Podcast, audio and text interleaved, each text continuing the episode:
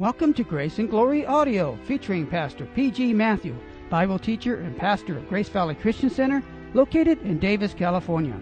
Today, Pastor Matthew continues in this sermon series with part two on Faith is the Victory. If you have your Bible with you, please turn to 1 John chapter 5.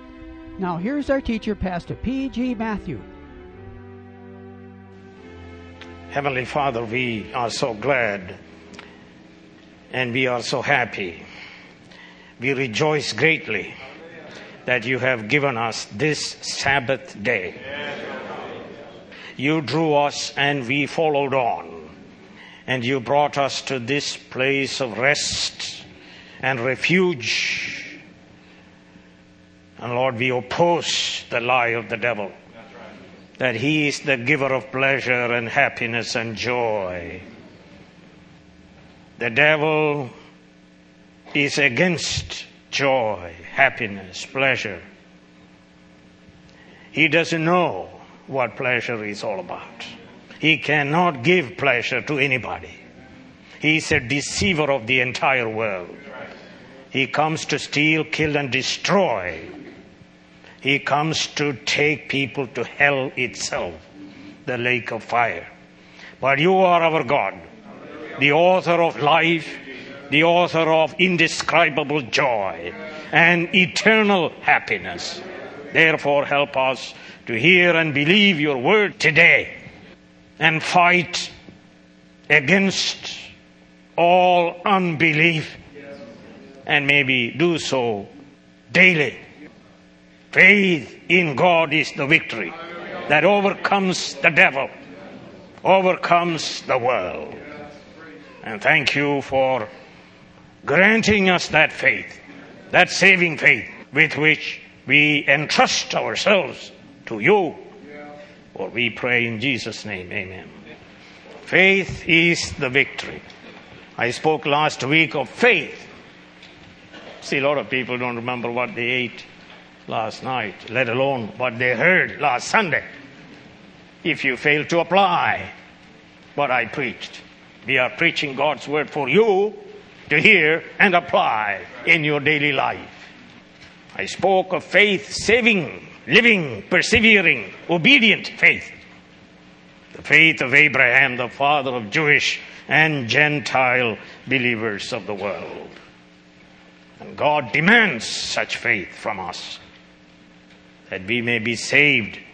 And He creates within us such a faith as we are regenerated by the Holy Spirit of God.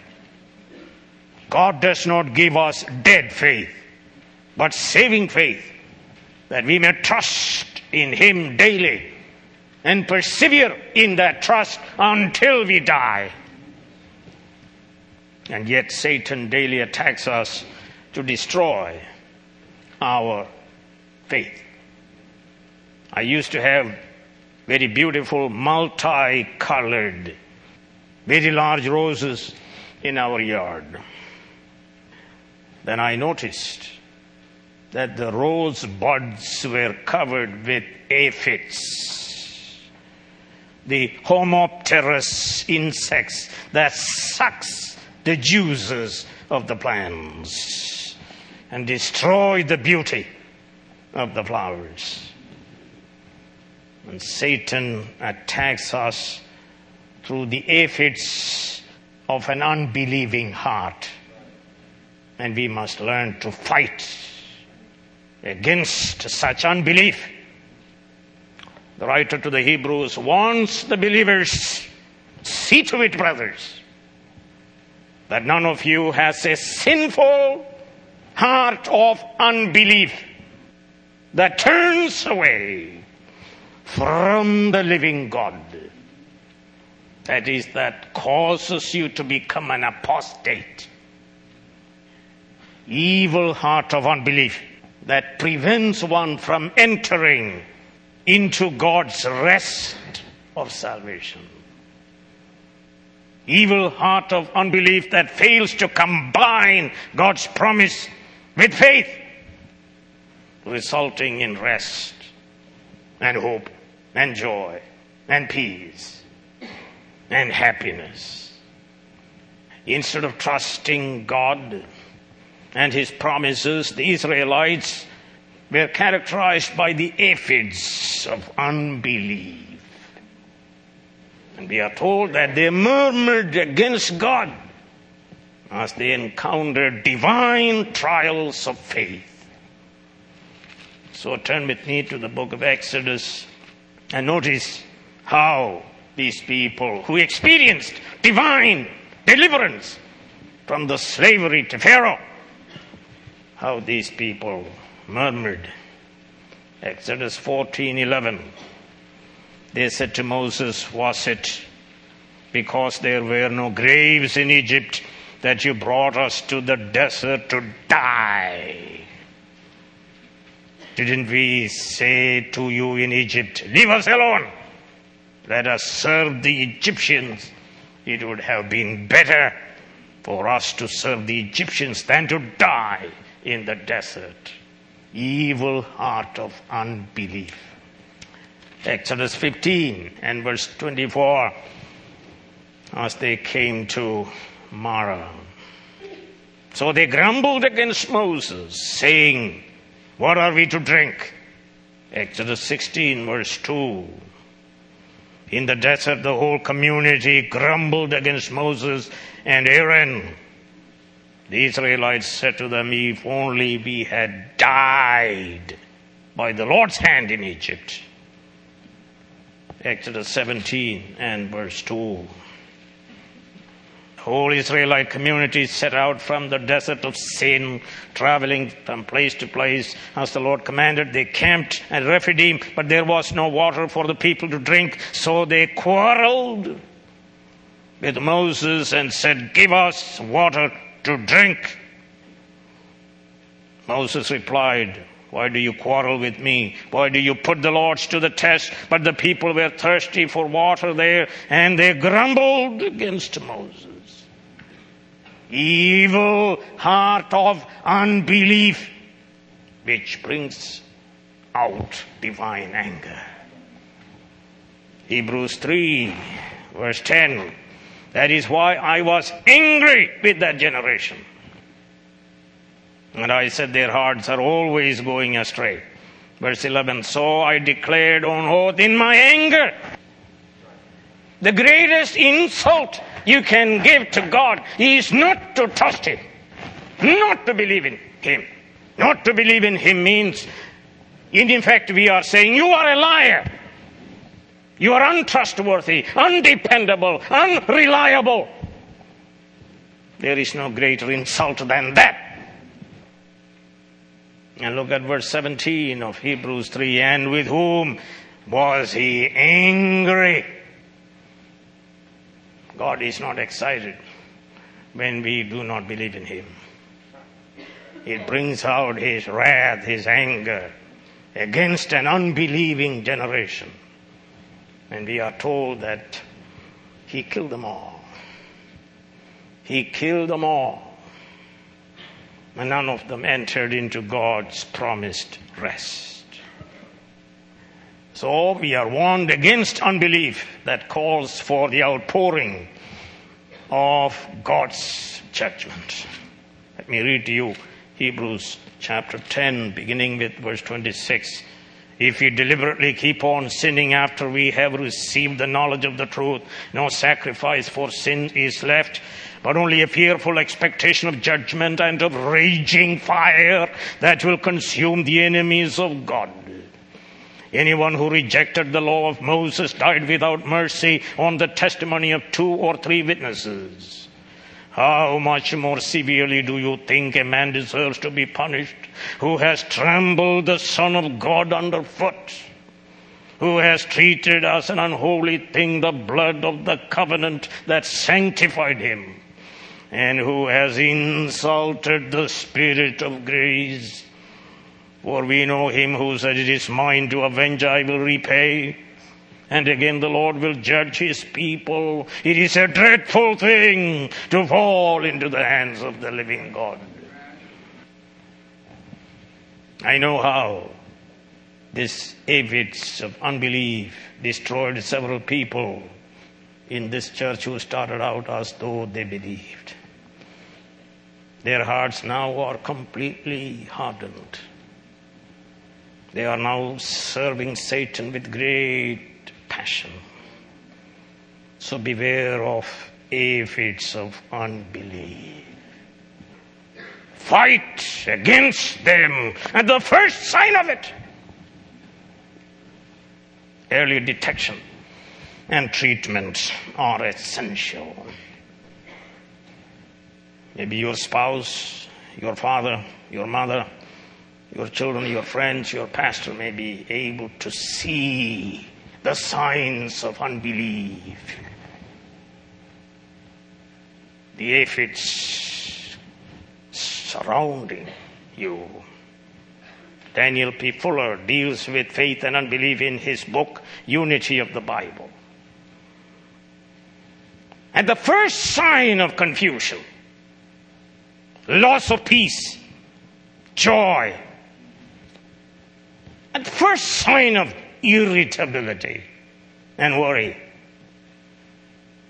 Deal with unbelief severely through faith in God's specific promises, through prayer, through singing,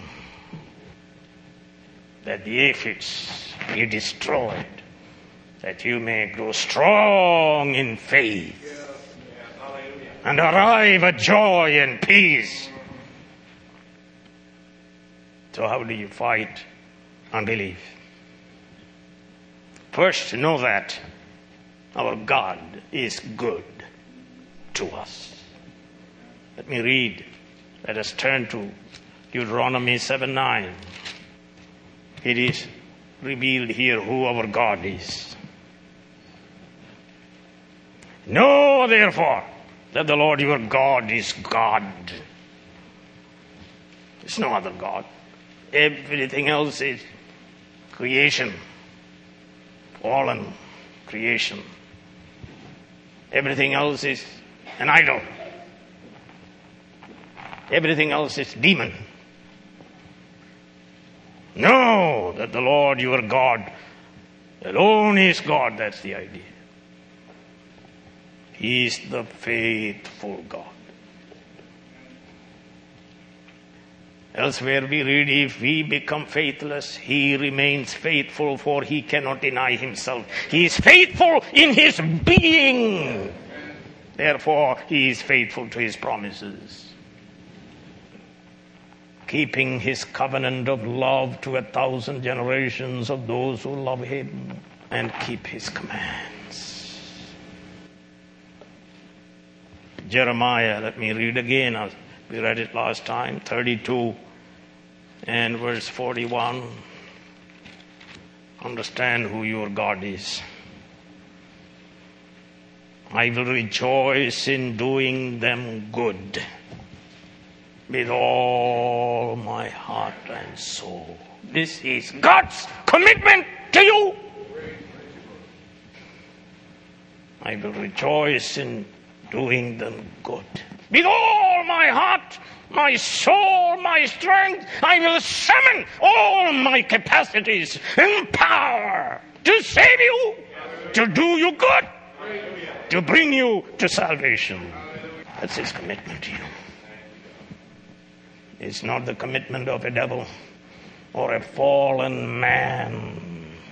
It's the commitment of holy God, eternal God to you. Let's understand God put certain conditions upon our believers, upon the believers. Turn with me to Colossians chapter 1, verse 22 and 23. But now he has reconciled you by Christ's physical body through death to present you holy in his sight. That's God's purpose without blemish and free from accusation. And then there is a line. And now we read, if you continue in your faith, established and firm, not moved from the hope held out in the gospel. And we are told in Revelation 2:10, be faithful till death.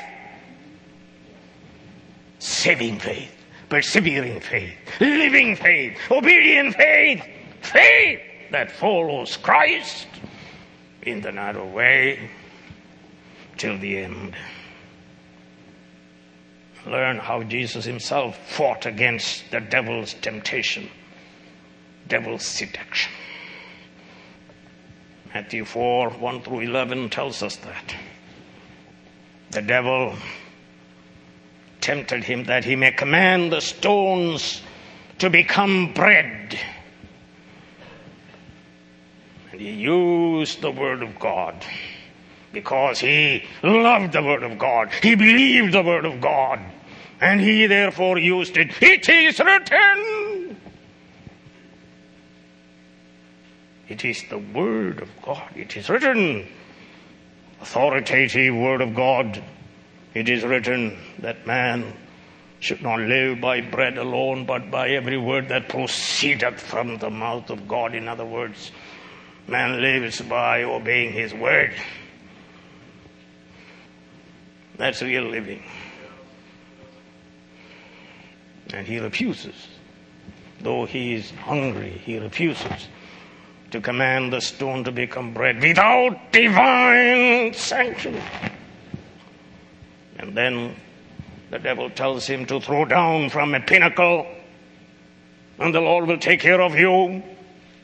Again, he quotes the scripture from Deuteronomy 6 and verse 16. It is written, do not put the Lord your God to test. Again, the devil is persistent and he said, Worship me, and I will give you all the kingdoms of this world to you. How did he deal with this temptation and seduction? He quoted Deuteronomy 6 and verse 13 It is written, Worship the Lord your God and serve him only. It is not both God and the devil, both God and the world. Worship him and serve him only. And then we are told the devil left him. The Bible says, resist the devil with faith in God's word, and he shall flee from you. This faith is the victory that overcomes the devil. This faith is the victory that overcomes the world. This faith is the victory that defeats and destroys, demolishes unbelief, arguments and pretensions.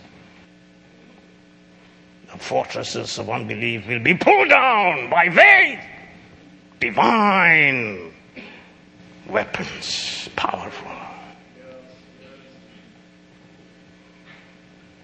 You read First Thessalonians 3 5, Satan tries to destroy faith. That's one thing he wants to destroy. Because it is the one thing God requires of you. And so he knows if you can destroy your faith, then you are finished. And turn to 1 Peter 5 and verse 8 and 9. And let me read it to you. Be self controlled and alert. Your enemy. You have an enemy. An invisible, spiritual, demonic enemy you have. Watching you 24 7 to destroy you, to seduce you, to corrupt you, to cover you with the aphids of unbelief in the true and living God and in His Son Jesus Christ. Your enemy, the devil, prowls around like a roaring lion looking for someone to devour. Don't tell me that he gives you happiness. He wants to eat you alive.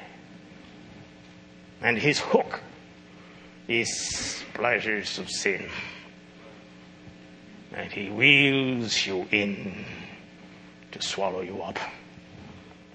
Resist him! Resist him by faith in the Word of God and by declaring it at the right time to the enemy. It is written to assist him. How standing firm in the gospel, in the faith, in the promises of God. James 4 and verse 7 says, Submit to God and resist the devil. Both must be done. First, submit to God and resist the devil, and he shall flee from you. The object of our faith, brothers and sisters, is the living and true God and his promises. God who cannot lie. God is faithful to what he promises. God is not a man that he should lie, neither a son of man that he should promise but change his mind. Trusting him especially when circumstances and conditions are quite unfavorable. God is able to give life to the dead and calls into existence things that are not as though they were. God creates out of nothing.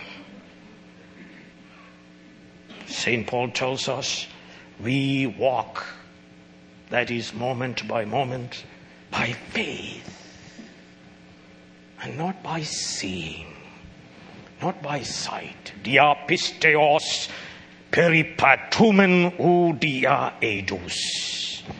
Faith is the assurance of things hoped for and being certain of things not yet seen. There will come a time when faith shall be sight. So let us deal with some aphids of unbelief. First is guilt. Real or false. It is an aphid of unbelief that sucks at the vitals of your faith. So we wage war against it by standing firm and confessing God's promises. Turn with me to the book of Revelation, chapter 12 and verse 10. Well, I will read from verse 9 and 10. The great dragon was hurled down. This especially happened at the crucifixion. This great dragon was hurled down, cast out. The ancient serpent, called the devil or Satan, who leads the whole world astray. And verse 10 For the accuser of our brothers who accuses them before our God day and night has been held down. There is the devil. His, his job is to accuse you. The dragon, the old serpent, the devil, Satan, the world deceiver, the accuser of the brethren, he accuses us before God day and night constantly. The truth is, we are not even aware of such accusation going on before God even now, just like Job was not aware of Satan falsely accusing. Well, let's be very clear about it. The devil, yes, the truth is we sinned in the past. The devil, we sin in the present and we sin in the future.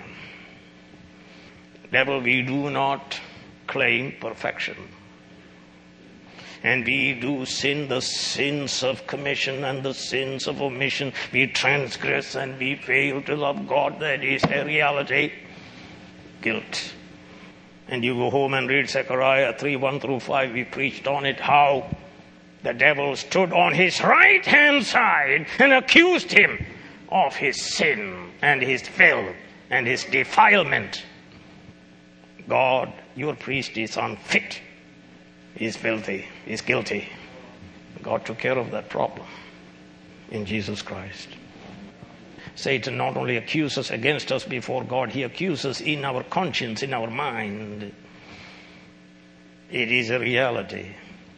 St. Paul tells us 2 Corinthians 2:11 we are not ignorant of his thoughts his plans his devices and we can discern when thoughts come into our head as to the source of it that it is not God it's the devil.